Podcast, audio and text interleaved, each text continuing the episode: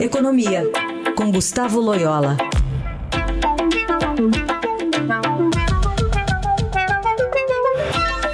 Loyola, bom dia. Bom dia. Bom, a Câmara aprovou ontem esse primeiro turno a PEC da transição, permitindo ampliar em 145 bilhões o teto de gastos para garantir a manutenção do Bolsa Família em 600 reais. Sim. Proposta passou, vai ainda para a segunda votação, mas diminuiu, né? Reduziu a vigência da medida de dois anos para um, que vai fazer com que a PEC precise ser votada novamente no Senado. O mercado parece ter gostado, né, dessa redução do período dela. Bom, é, é, essa é uma PEC que foi muito mal recebida, né? Porque ela abre espaço para o aumento dos gastos e, e, e, de maneira bastante, bastante grande, né? Quer dizer, um, um tipo de, de violação do teto, né? Que basicamente acaba com o teto de gastos, né? E e no, no, longo, no médio prazo acaba comprometendo a própria trajetória de, da dívida, né?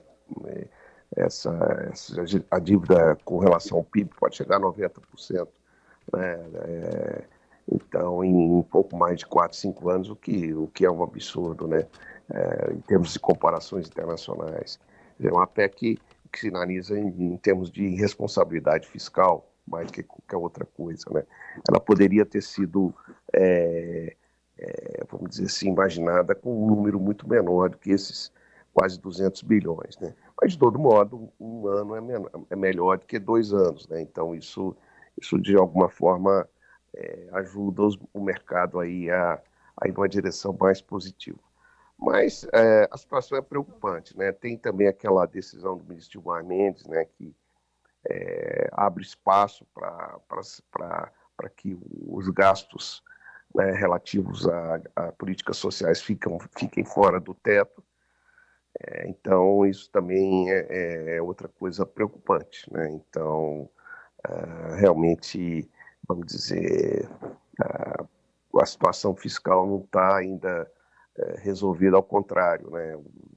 Há uma perspectiva de piora do desempenho fiscal no ano que vem. Né? Isso pode prejudicar as expectativas, pode, pode prejudicar a própria política monetária. Né? O Banco Central, inclusive, já advertiu nesse sentido. Hum. É, mas, de todo modo, como eu disse, um ano é melhor do que dois. Né? É, só para trazer essa informação para o nosso ouvinte, é, com, essa, com essa PEC, a sinalização mesmo dela, né, antes de ser aprovada em primeiro turno na Câmara, o, no último pregão da Bolsa, houve inclusive um descompasso né, com o cenário internacional, com uma cautela internacional, o Ibovespa fechou em alta de 2%, enquanto o dólar caiu na mesma magnitude para R$ 5,20. Agora, Loyola, lá no, de qualquer maneira, no que foi aprovado, tem um, um, um, dispositivo que prevê que em agosto, oito meses, o governo tem que apresentar alguma proposta de âncora fiscal. Por onde você acha que pode ser o caminho para isso? Bom, eu acho que tem dois caminhos. Né? O primeiro seria o próprio teto de gastos, né? É, é, talvez com alguma flexibilização é, em termos de, de, de, de, crescimento, né? porque hoje, hoje o teto de gastos ele, ele, ele impõe um limite em termos de aumento real, né? porque é, basicamente você pode corrigir os gastos pela inflação. Talvez eles, por exemplo, uma, uma ideia poderia ser é, manter constante a relação entre o gasto e o PIB, né? que daria um espaço um pouquinho maior para o crescimento dos gastos. Né? Então, por exemplo, se o PIB cresce 2%, é, então o, gasto em termos reais poderia crescer 2%, né? e não zero como é hoje. Né? E uma outra coisa seria usar o próprio, o próprio é, resultado primário como um, uma, uma âncora, né?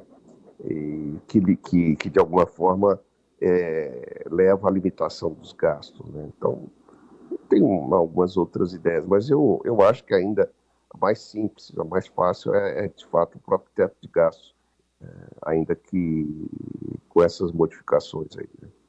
Assunto que, enfim, vai estar na pauta com certeza das nossas próximas conversas aqui. Agradeço o Gustavo Loyola, que vai tirar um período de descanso e volta a conversar conosco no ano que vem. Obrigada, Viloyola. Boas festas. Boas festas a todos. Muito obrigado.